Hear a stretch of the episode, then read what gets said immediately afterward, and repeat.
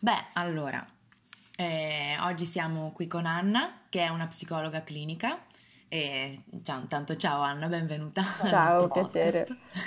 Ciao Anna. Ciao. Le faremo sapere.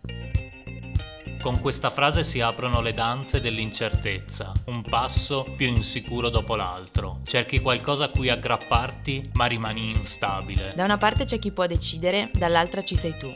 In mezzo resta sospesa una risposta. Ti si chiede di rimanere in attesa, lavorando su di te, imparando a venderti meglio. La tua vita è la tua impresa. Veda di fare presto. Qui tutto si consuma in fretta, che sia un prodotto, un contratto o un affetto. Questo podcast invece vuole ridarti il tempo, ascoltarti e dirti che la tua situazione è anche la nostra. Solo così, riconoscendoci, possiamo trovare assieme una voce. Le faremo sapere è il podcast di Fornaci Rosse. Io sono e io sono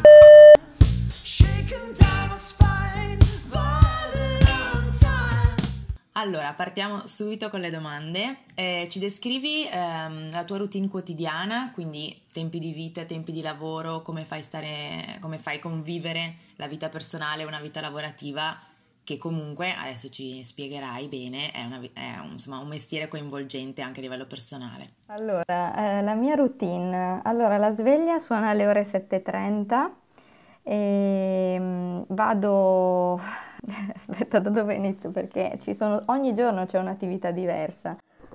Allora, il lunedì eh, vado in uno studio privato eh, di una collega mh, mm, e faccio una collaborazione lì, eh, vedo pazienti, insomma, che, che, lei mi suggerisce che non vuole seguire lei fondamentalmente e quindi ci, sele- ci dividiamo così, i, insomma, il mio lunedì è in questo studio.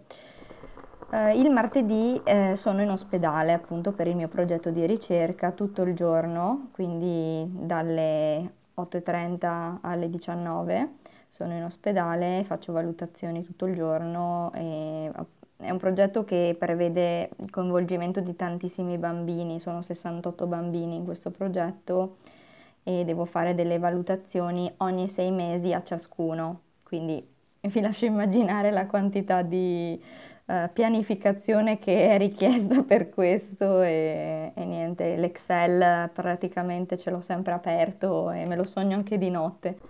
Um, il mercoledì, il mercoledì giornata mista, nel senso che al mattino sono sempre in uno studio dove collaboro e il pomeriggio sono in, uh, in uno studio privato, una stanza che ho affittato per me, insomma.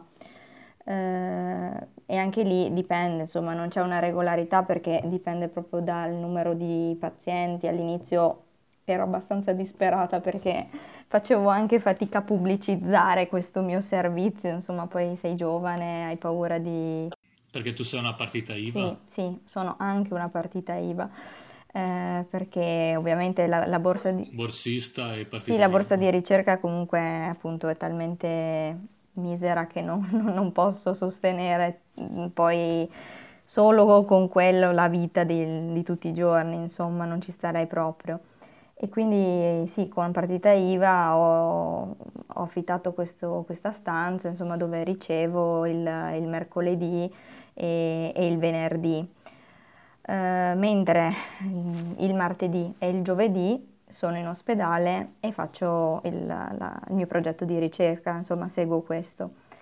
E poi adesso, siccome tra tutte queste cose c'è anche la scuola di psicoterapia che frequento, devo fare anche lì un altro tirocinio di 180 ore e quindi non sono poche e li devo incastrare il giovedì al mattino oppure il venerdì al mattino, ecco che sono ecco, gli orari proprio che mi hanno permesso, anzi, meno male che ho trovato um, un, un, ente pubblico che mi ospita per il tirocinio molto comprensivo dei ritmi, ecco, che, che un giovane psicologo fa e quindi mi è venuto incontro dal momento che anche questo tirocinio non è retribuito e quindi devo tra l'altro fare 24 km per andare a questo tirocinio e ecco la benzina... E la benzina è un po' costosa. Esatto, la benzina non, non, mi viene esattamente incontro in questo periodo e quindi va bene, accettiamo anche questo. E, e niente, ecco, questa è un po' la routine affollata di incastri, non c'è mai un giorno uguale, ecco, non mi annoio di certo, posso dire questo. Ci racconti che percorso di studio hai seguito, come sei arrivata alla posizione attuale? Sì, allora, beh, eh, io a, a, attualmente ho 30 anni, intanto inizio con dire questo, insomma, mi sono laureata ancora 5 anni fa e, e niente, sono, ho avuto la fortuna eh, di fare degli ottimi tirocini perché il mio percorso di studi mi ha portato a fare diverse esperienze di tirocinio e grazie a un percorso di questi poi ho iniziato anche a lavorare in una realtà um, pubblica, in un servizio di neuropsichiatria che effettivamente um, mi, ha, mi, ha, dato insomma delle mi, ha formato anche, insomma, mi ha portato avanti, ha creduto anche in me, nel senso che poi eh, ho partecipato a una borsa di ricerca e sono riuscita, insomma, a, a portare, a prendere questo incarico per un progetto appunto di ricerca su, sui bambini, ecco.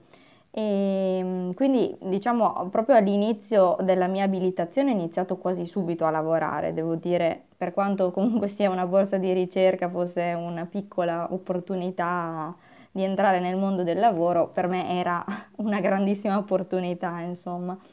E quindi da lì è un po' iniziato, poi chiaramente iniziando a lavorare, però eh, appunto la, lo stipendio non vivi con la borsa di ricerca e quindi ho cominciato a fare delle collaborazioni con alcuni centri di colleghe che già lavoravano, che magari mi chiedevano di fare delle valutazioni eh, sul, sempre in ambito età evolutiva. E poi mi sono decisa anche di investire sulla mia formazione e ho, ho, voluto fare questo master anche per aprirmi un po' di più al, all'età adulta e quindi un master rivolto soprattutto all'età adulta per le valutazioni neuropsicologiche. Ecco, quindi...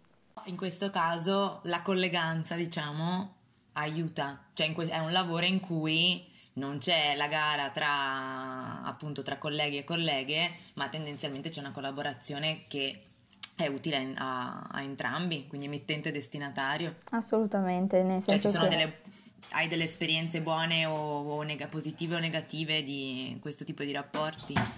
Che vuoi raccontarci? Sì, sì, sì, io devo dire che sono abbastanza contenta delle, del, delle colleghe che ho trovato fino ad oggi, nel senso che ho trovato tutte, o la maggior parte, insomma, di persone molto collaborative e che anche appunto hanno creduto in me, mi hanno coinvolta in tante cose che appunto quando sei giovane magari sai, devi farti anche un po' di esperienza, invece ho visto molta apertura nei miei confronti, molta, molto coinvolgimento anche nei loro studi già avviati e quindi anche fiducia nel, nel, mm, passarmi dei pazienti che loro magari non, non, si sentivano per competenza, per esperienza, insomma, di seguire. Quindi io devo dire che in ambito, sì, colleghi non, non posso parlare male, eh, nella mia esperienza quantomeno. Eh, anche per i percorsi di studi che ho fatto ho sempre trovato una grande collaborazione Forse abbiamo anche una categoria, ecco, che più attenta. È particolare, nel senso che facciamo un lavoro che se non, non, ci alleiamo tra di noi si fa un po' fatica, secondo me, a inserirsi e farsi credere, farci, mm, insomma, uh, sì, farci fare un, un qualcosa di, di, di reale nell'ambiente pubblico, perché fino a a pochi anni fa, insomma, lo psicologo nell'ambiente pubblico non era esattamente inserito come, come lavoro, quindi ecco. Ma infatti quando hai detto io lavoro in ospedale, ti giuro, ho detto, beh, porca miseria che Ce l'ha fatta una lei. delle poche che è entrata in ospedale, Sì, sì, sì. Sì, esatto, Quindi proprio si contano su- sulle dita Eh. di una mano, ma ripeto, è un progetto di ricerca a termine, non credete che sia Beh, però si il vedrà, tempo si indeterminato che tutti sognano. Vediamo, vediamo. Ah. È già qualcosa però, eh. Esatto. Mm. Ma eh, mi collego un attimo alla domanda sulla colleganza, eh, perché appunto psicologa lavoro di cura e siete, cioè, mm, con diciamo rapporti colleghi di lavoro hai prevalentemente donne e come sono i rapporti tra i generi? Ok, allora sì, ehm, devo dire che la stragrande maggioranza sono femmine, comunque sono donne e mm, ripeto, non posso dire di, di aver mai avuto grandi screzi con altre colleghe. E ovviamente non mi rapporto solo con colleghe perché di fatto mm, poi ci sono anche una serie di altri professionisti con cui lo psicologo si deve interfacciare, come lo, lo psichiatra, come E l'educatore. gli psichiatri invece sono maschi. Sono maschi soprattutto gli psichiatri, ecco, non, non voglio dire se Proprio sono coincidenze titolo bisogna... o, o no, però eh, sì, di fatto lo Quindi il psicologo... mestiere che, che guadagna di più corrisponde a un salto di genere Vabbè, anche in questo caso. Lo state dicendo voi, eh, io non sto dicendo niente. Senti, ma no, no, come si dice? No, campo di dipartimento, come si dice? Il direttore di eh, cioè psichiatria si chiama? È un Sì, di- scienza. sì, sì. no, un dipartimento Sì, di dipartimento, direttore di Ok. dipartimento. ed è un uomo. Mm. Allora, sì, Dove lavori tu? sì, sì, è un uomo, chiaramente. No, no, nel senso che No, sì. vabbè, dai, adesso stiamo Adesso- semplificando. No, stiamo allora in semplificando, ospedale no, in ospedale no, eh, da poco, non è più un uomo, ma in Ah. tutti gli altri servizi sono tutti uomini, dei servizi che frequento sono tutti uomini. In psichiatria sì, però. E adesso? E adesso una neuropsichiatria donna? no. In neuropsichiatria no, ok. In neuropsichiatria attualmente è una donna, mentre negli altri servizi psichiatria dell'età adulta sono tutti uomini. Ok. Beh, sei contento della tua risposta alla tua domanda? Sì, sì. Ha avuto Cioè, conferma i suoi no? dubbi. Eh, Tu hai dato un parere descrittivo. Allora, intanto la domanda che, non abbiamo, che abbiamo saltato prima è se hai sempre voluto fare la psicologa. Quindi da un punto di vista tuo personale, come sei arrivata a psicologia? E insieme a questa ti chiedo anche se rispetto a quello che pensavi sarebbe stato il lavoro della psicologa, com'è cambiata la tua prospettiva del mestiere, poi facendolo. Una domanda da 100.000 euro e ho anche di più. mm. Allora, cosa volevi fare da grande? Ma allora, penso mm. che sui diari scrivevo che volevo fare la veterinaria. C'era sempre un mestiere di cura comunque. Ecco, l'ho voluta ve- leggere in questo modo. Poi si è, si è spostato sul mondo animale dove ho voluto investire, però ehm, allora sì, devo dire che io ho fatto una scuola sempre a indirizzo psicopedagogico, ok, alle superiori. Quindi a me è sempre piaciuta, devo dire, tutta la parte molto umanistica e sono sempre stata molto portata per tutto ciò che era umanistico, proprio a livello scolastico.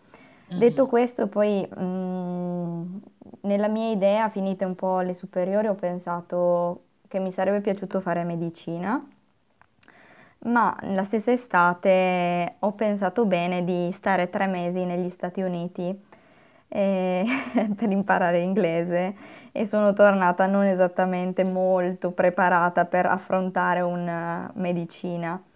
Eh, mentre avevo fatto comunque un test di psicologia che avevo, ero, ero entrata insomma a psicologia ed era diciamo la mia, la mia scelta alla pari, ecco, la mia seconda scelta nel caso in cui insomma medicina sappiamo avere un numero molto ristretto di, di posti e quindi ecco niente, non sono entrata a medicina nonostante io abbia fatto il test d'ingresso e, e quindi mi sono iscritta a psicologia. Devo dire che mh, psicologia appunto mh, mi è sempre piaciuta anche perché nel mio, nella mia diciamo, esperienza personale eh, ho avuto anche una persona con eh, un disturbo mentale, insomma, in famiglia e quindi mi sono anche avvicinata a questa realtà in modo molto più tangibile e mi sono anche accorta della, della solitudine che c'è intorno a queste persone.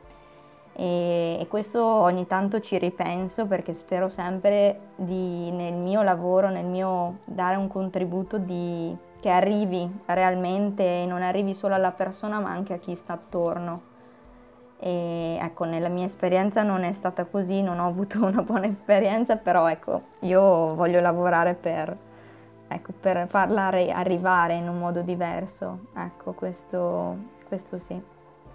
E niente, per quanto riguarda invece l'ultima parte di domanda, che se non ricordo male è... Mm. Eh, com'è cambiata la tua percezione del lavoro adesso che ci sei dentro? Cioè, mentre studiavi, che aspettative avevi? Che allora, sarebbe stato e com'è adesso? Devo dire, quando studiavo eh, ero veramente distante da quello che è realmente la professione. Eh, era tutto molto teorico, molto distante, molto poco spendibile concretamente, mi sembrava di non vedere niente di realmente utile. E penso di aver imparato molto di più gli ultimi due anni con le esperienze di tirocinio che in tre anni di triennale, eh, perché era tutto molto teorico, tutto molto distante.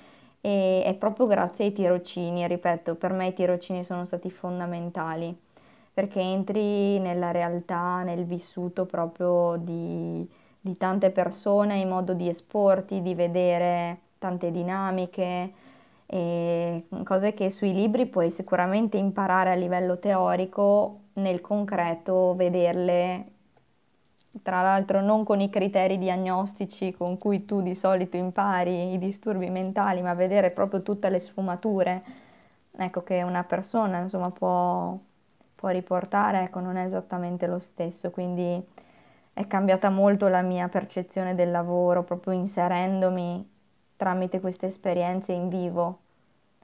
E, e credo che sia molto diverso studiare che lavorare in questo ambito, ecco, quindi io metterei molti più anni di, di esperienze professionalizzanti, esperienze di tirocinio formativo rispetto a tanti esami anche che sinceramente non ricordo molto, ecco, però rimanga tra noi.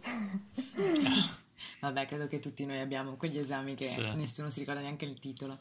Senti, ma invece a livello sociale tu hai percepito una, come si può dire, delle credenze intorno alla figura dello psicologo nella tua esperienza personale? Cioè tipo persone attorno a te, tra famiglia, amici, amiche Ah, certo, beh, beh, beh, quando, quando dici che fai lo psicologo, eh, allora si, può succedere di tutto.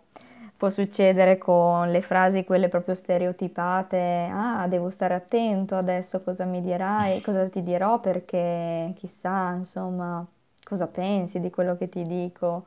Posso raccontarti tutti i miei sogni perché cioè io faccio dei sogni strani, voi so che leggete queste cose, fate queste cose.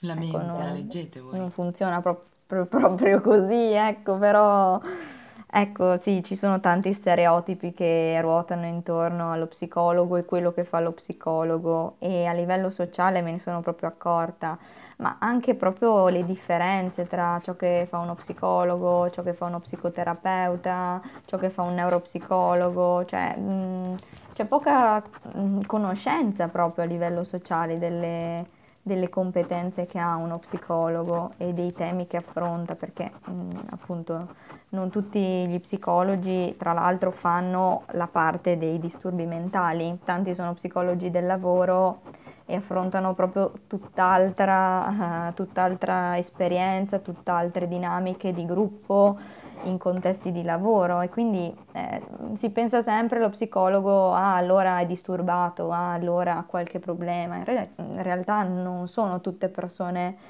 che hanno problemi realmente e che sono problemi invalidanti nella vita di tutti i giorni.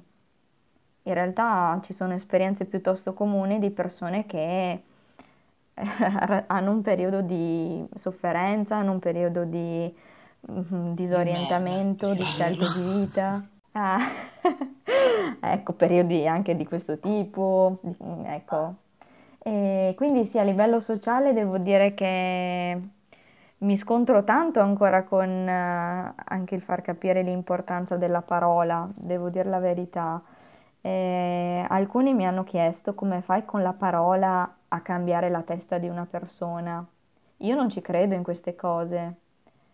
Io penso che l'unica cosa che ti cambi siano gli psicofarmaci. Quelli lo vedi subito perché ti impastano la bocca, quindi ecco, lo vedi subito che hanno un effetto. No, no, non credo che sia proprio così, invece credo che eh, siano proprio le parole che nel tempo ci diciamo, che ci cambino e ci formino come persone, ci facciano crescere oppure regredire in alcuni casi, ecco, se sono parole un po' che feriscono. Beh, mm. un buon messaggio anche in, questo, in questa puntata okay. che, passiamo, che veicoliamo. Venite dallo psicologo, quindi, numerosi. A questo punto abbiamo un'ultima domanda, diciamo più sul lato tuo personale, ed è una domanda che abbiamo fatto anche nella scorsa stagione a una coppia di insegnanti e a una coppia di infermieri, perché appunto il tuo lavoro, come il loro, è un lavoro di cura che si basa su sulle relazioni che si instaurano con le altre persone. È un lavoro che ti porti a casa fondamentalmente, diciamo. Come riesci a conciliare tutto questo con poi la vita che, con le esigenze di, di vita personale che, insomma, che andrebbero soddisfatte nel resto del tempo? Sì, anche questa è una domanda facile. allora, eh, nel senso che sì, eh, come, come dici tu, il lavoro un po' te lo porti a casa eh, sta nel trovare un po' anche una giusta dimensione mm, su quanto è giusto portarsi a casa e quanto ecco, lasciare anche un po' dietro insomma, la stanza dove ricevi. E noi, mm, cioè noi, io sono seguita anche da una terapeuta, quindi ecco, mm, se ho delle dinamiche, dei conflitti anche su ovviamente esperienze che eh, assorbo, insomma, inevitabilmente io sono supervisionata e ne, e ne, parlo con questa persona, con questa psicologa. È chiaro che conciliare poi l'esperienza lavorativa e l'esperienza domestica non è facile, non è facile sia per eh, i tempi di lavoro, perché io comunque torno sempre molto tardi a casa la sera, e mm, non è facile avere anche fare degli sport, fare delle attività di piacere o ecco è tutto veramente e che scaricano anche. Eh sì, sono però faticose da incastrare nella routine. Oltretutto c'è sempre un, un, un pensiero sul fatto che altri si aspettino sempre che noi diamo risposte ok, siamo sempre quelli che devono dare la risposta e quindi un po' infallibili che dobbiamo essere un po' sempre disponibili, quindi al telefono eh, chiamano tutte le ore e, e, su questo bisogna mettere dei, dei, paletti. dei paletti, dei limiti, sì, perché tendono un po' anche a invadere la sfera poi anche del tempo libero. E quindi anche magari i pazienti che chiamano il weekend o chiamano in orari serali Ecco, cioè non è facile, quindi anche il portarsi il lavoro a casa. Ci sono delle situazioni dove io devo anche rispondere, perché ci sono anche degli stati gravi e quindi devo rispondere. Non è facile farlo capire anche a chi ti sta vicino questo, perché a volte vorresti farti il weekend in serenità, magari spegnere il telefono, magari vivere questo momento e non è sempre così così facile spegnere il telefono o lasciarlo da parte. C'è una disponibilità anche emotiva che non è da poco. Eh sì, sì, assolutamente, una disponibilità emotiva, mm, c'è tanta condivisione. C'è qualcuno qua che vede il proprio futuro. Ah sì? Ah, Vuoi parlarne? Io sono psicologa. Vuoi parlarne? no, vabbè, no. Eh, non vuoi no. parlarne, ok, andiamo avanti allora. Eh, no, c'è tanta condivisione, tanta apertura emotiva e proprio per questo è un po' un trigger che anche nello psicologo ti fa sentire indispensabile delle volte. Mm. e si fa un fatica un po' a staccarsi da determinate situazioni.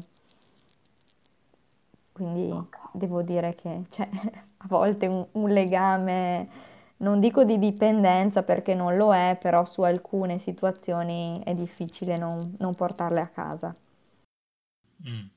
Film? E dopo queste parole noi riprendiamo una scena che avevamo già iniziato in un'altra puntata di questa stagione, che è una scena dal film La classe operaia va in paradiso. E ti chiediamo poi di commentare questa scena. Un uomo ha il diritto di sapere quello che fa, a che cosa serve. Sì o no? Ho ragione? Sì, sì. Li vedi? Li vedi tutti quelli là? Quelli erano operai, contadini, eh, manovali, muratori, poliziotti, impiegati del catasto, beccamorti, ragionieri, uscieri, autisti, operai di prima di seconda, di terza categoria, anche di sesta, ottava, sedicesima. Eh, I matti ricchi non li tengono qui, no, no, quelli stanno nascosti nelle cliniche private. Si capisce, guai se i poveracci sapessero che pure i ricchi diventano matti e gli verrebbe da piangere, no? Ma sommati quelli lì, ma lascia stare, cosa ti meschi? Lolo e il denaro, comincia tutto di là. Ah, noi facciamo parte dello stesso giro, padroni e schiavi, dello stesso giro, l'argent, i soldi. Noi diventiamo matti perché ce ne abbiamo pochi e loro diventano matti perché ce ne hanno troppi. E così in questo inferno, su questo pianeta pieno di ospedali, manicomi, cimiteri, di fabbriche, di caserme, di autobus, il cervello a poco a poco se ne scappa. Beh, commento libero. Sì. Commento libero. Poi dopo indotto. Dove è andata l'attenzione? Allora, l'attenzione è andata su, sul divario subito di, il divario all'accesso alla, alla, alle cure mentali fondamentalmente, il fatto che ci sia una differenza tra mm, sistema pubblico, sistema privato e appunto anche la, la modalità con cui le persone accedono. Ecco, questo mi è, mi è balzato subito, insomma, il fatto di sì, non posso dire che non ci sia una differenza, ecco, tra sistema pubblico e sistema privato. Uh, mi, mi, viene spontaneo, ecco, agganciarmi alla riflessione su il fatto che persone con un alto benessere economico, ecco, possano accedere anche a, a cure in modo diverso. Ecco, questo è inutile, penso che sia abbastanza conclamata questa cosa qui.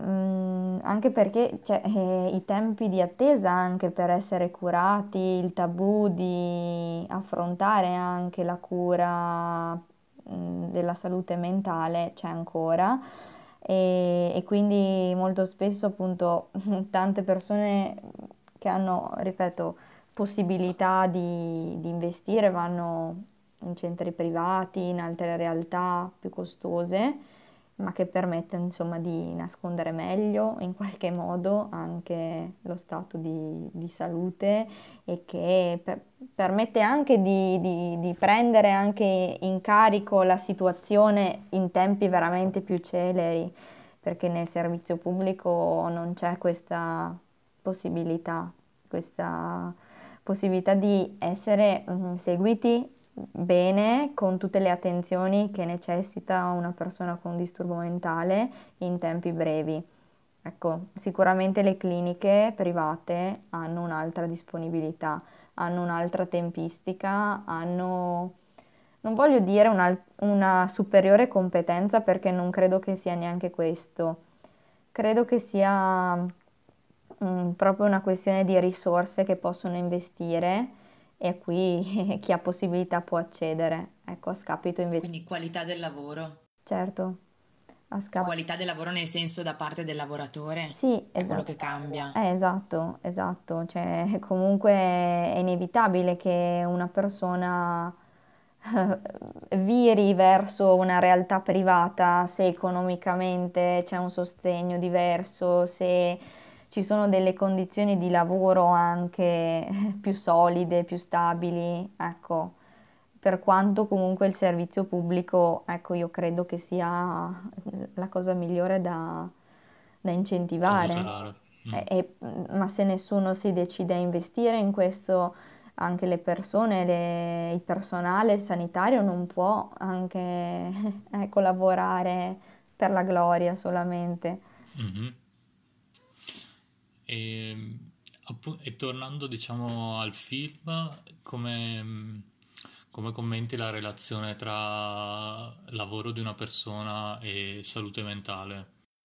E credo che ci sia poco questo tema in realtà, penso che sia un po' sottostimato, eh, quanto in realtà tutte le dinamiche di lavoro di una persona possano influenzare poi nel quotidiano anche il suo, il, il suo benessere. Ecco, penso che la salute mentale sia ancora molto distante da essere considerata assieme alla salute anche lavorativa, al benessere all'interno dell'ambiente di lavoro e qualsiasi tipo di lavoro sia, ecco. Eh, però credo che siano due cose che non, non vengono mai tanto associate. Si parla di stress, sì, si parla di stress, non posso dire di no. Cosa sia realmente questo stress ancora non è ben chiaro, ecco, e forse se lo chiamassimo appunto malessere psicologico, ci avvicinassimo anche un po' con la terminologia a parlare di eh, stato di interesse psicologico, forse non lo so, andremo verso una direzione per unire anche queste dimensioni. Beh, io credo che anche forse la, la categoria di per sé, se effettivamente, come dici tu, attraverso il linguaggio riuscisse a inserirsi in un contesto che è prettamente lavorativo, diciamo, ma che non è compreso in quello, nel- nella psicologia del lavoro, forse anche da un punto di vista sociale, parlo di la lotta al neoliberismo, al capitalismo e tutto, tutto questo mondo che sembra così teorico e astratto e così di nicchia, in realtà sarebbe molto più accessibile anche da un punto di vista di influenza personale, di come viene percepito a livello personale. Questo lo dico. Sì, perché poi in realtà um, quan- quante professioni prevedono effettivamente la possibilità di accedere a questi servizi per la salute mentale? Cioè, se un periodo, se una, un qualsiasi dipendente effettivamente eh, ha un- una necessità per un periodo, per un lutto, per qualsiasi altra dinamica che può comunque impattare nella vita di tutti i giorni e nella vita anche lavorativa. È un po' il dipendente lasciato un po' da solo in questo, non sono tante le realtà che prevedono un servizio per il supporto psicologico anche all'interno dell'ambiente di lavoro. Mm-mm. Ma infatti penso allo psicologo dell'università che se sai che c'è ci vai, cioè nel senso gran Sì, che però penso sia oberato. No, certo, però il punto è se tu inseri, l'inserire una figura di questo tipo e rendere noto che questa figura c'è, poi la gente ci va, Mm. questo voglio dire. Cioè, più, o meglio, Cioè, dice mm. qualcuno che magari pensava di andarci, nella scelta, se sa che c'è, ci va. Mm. Se poi costa poco come uno psicologo dell'università, ancora di più. Sì, esatto, esatto, poi se comunque c'è il pacchetto, la proposta pacchetto inclusa, forse è anche un modo per avvicinarsi. Però ne- non ci sono tante realtà, ecco, che propongano questo. Se un datore di lavoro rileva che c'è qualche difficoltà, eh, sta poi al dipendente prendersi carico di questo. E- ma allora, ecco qua, ignoranza mia, c'è il lavoro del- degli psicologi del lavoro. Quindi in cosa consiste? Allora, eh, beh, lo psicologo, allora, mm, Momento fanno- divulgativo per tutte le persone che... Ma lei non è una psicologa del lavoro. Ma ok, ma saprà che No, allora, distinguere- ok, ok, io parlo da clinica del lavoro, spero di Eh. non dire cazzate, no, Sì. scusate, ma eh, no, la- lo psicologo del lavoro, allora, opera in realtà mh, lavorative per stilare anche dei profili sulla compatibilità di una persona rispetto a una, un ah, inserimento okay. lavorativo piuttosto che un altro. Eh, conduce anche dei gruppi anche proprio per vedere un po' la leadership, vedere le dinamiche intergruppo. In realtà poi a livello di supporto psicologico non è tanto lo psicologo del lavoro, perché comunque è una problematica di salute mentale, quindi c'è più mm-hmm. un richiamo alla clinica. Ok. Ma poi lavora per l'azienda tante volte? Sì, sì, beh, sicuramente. Anche dopo comunque... spesso psicologi del lavoro finiscono a fare selezione del personale. Sì. E c'è spesso questa realtà che insomma io ho delle colleghe che hanno fatto poi questa parte più che lo psicologo vero e proprio, quindi anche quello, dico, ce n'è tanto bisogno, eppure poi viene mal interpretato come, mm. par- come professione, insomma, mal utilizzato, dai. Sì, no, cioè sicuramente il benessere del dipendente dovrebbe essere al primo posto tra gli interessi del, eh, della società per cui lavora. E cioè, in questo senso, questo era quello che, che ti chiedevi. Eh, mi viene da no. pensare, mm. però. e, però parlavamo di, bo- di, di, supporto, di funzioni di supporto, allora in questi ultimi mesi si è sentito un po' di discussione eh, tra notiziari e tutto il resto della questione bonus psicologo e ci chiedevamo se avevi che idea ti eri fatta, supposto che appunto le cose stanno, stanno mutando. Sono molto dinamiche, quindi non si e... può avere un'opinione al riguardo, però cioè, no, nel senso è difficile commentare Mm-mm. le cose possono cambiare in tempo reale, dico, però insomma, che idea ti sei fatto di questa società, di come discute eh, di questa possibilità o meno? E come la valuteresti tu anche? Sì, beh, eh, allora io quando ho sentito bonus psicologo mi sono illuminata perché ho detto ma sta accadendo davvero qui in Italia, ma mh, mm, seriamente? E no, sono Diciamo che io sono molto contenta per la possibilità che ci sia questo bonus da poter utilizzare. Sono curiosa di capire le modalità con cui effettivamente verrà erogato, verrà proposto, in quali realtà verrà erogato e proposto, perché più in un contesto scuola, più in un contesto clinica, più nelle strutture pubbliche, in che in quantità di colloqui che verranno resi disponibili a paziente. Finiti i colloqui si agevola poi la famiglia, il paziente a poter proseguire oppure viene abbandonato perché ecco sono cose abbastanza delicate secondo me da considerare visto ecco, che si affidano eh, i propri pensieri, le proprie problematiche quindi non è di per sé la proposta di 5 incontri di bonus di, di supporto psicologico. Poi questi 5 incontri di fatto portano a una possibilità di proseguire, portano la possibilità di avere uno specialista comunque di riferimento. Anche queste cose sono abbastanza curiosa di capire come le vogliano un po' condurre, ecco, perché non sono secondarie secondo me benissimo l'apertura, benissimo che ci sia come eh, hanno fatto un po' in Francia prendendo un po' l'esempio loro, e specialmente periodo pandemia e post pandemia era una necessità che secondo me c'è e c'era. E quindi bene che ci sia, mi sembra che i tempi siano sempre un po' a rilento per delineare il tutto, però cioè, sono fiduciosa sul fatto che si possa investire in questo? E, um, da un punto di vista del prezzario, diciamo, dei prezzi, dei prezzi che eh, tu domandi appunto alle persone che si rivolgono a te. Esiste un po', almeno da quello che io ho potuto vedere nella vita, nelle persone che conosco, esiste un po' il, il tema del lo psicologo costa troppo, e, ma poi mh, mm, senza neanche nessuna garanzia poi di effettivamente di efficacia però se poi, che ne so, ti devi fare, non dico una lastra, però insomma c'è sempre il confronto con qualcosa che rientra sempre nell'ambito della cura, magari più medica, magari più appunto una fisioterapia, una cosa del genere, lì si spendono a go-go, soldi a go-go, Invece una cosa come la salute mentale non viene ancora contemplata come un qualcosa che valga la pena o che valga una certa cifra.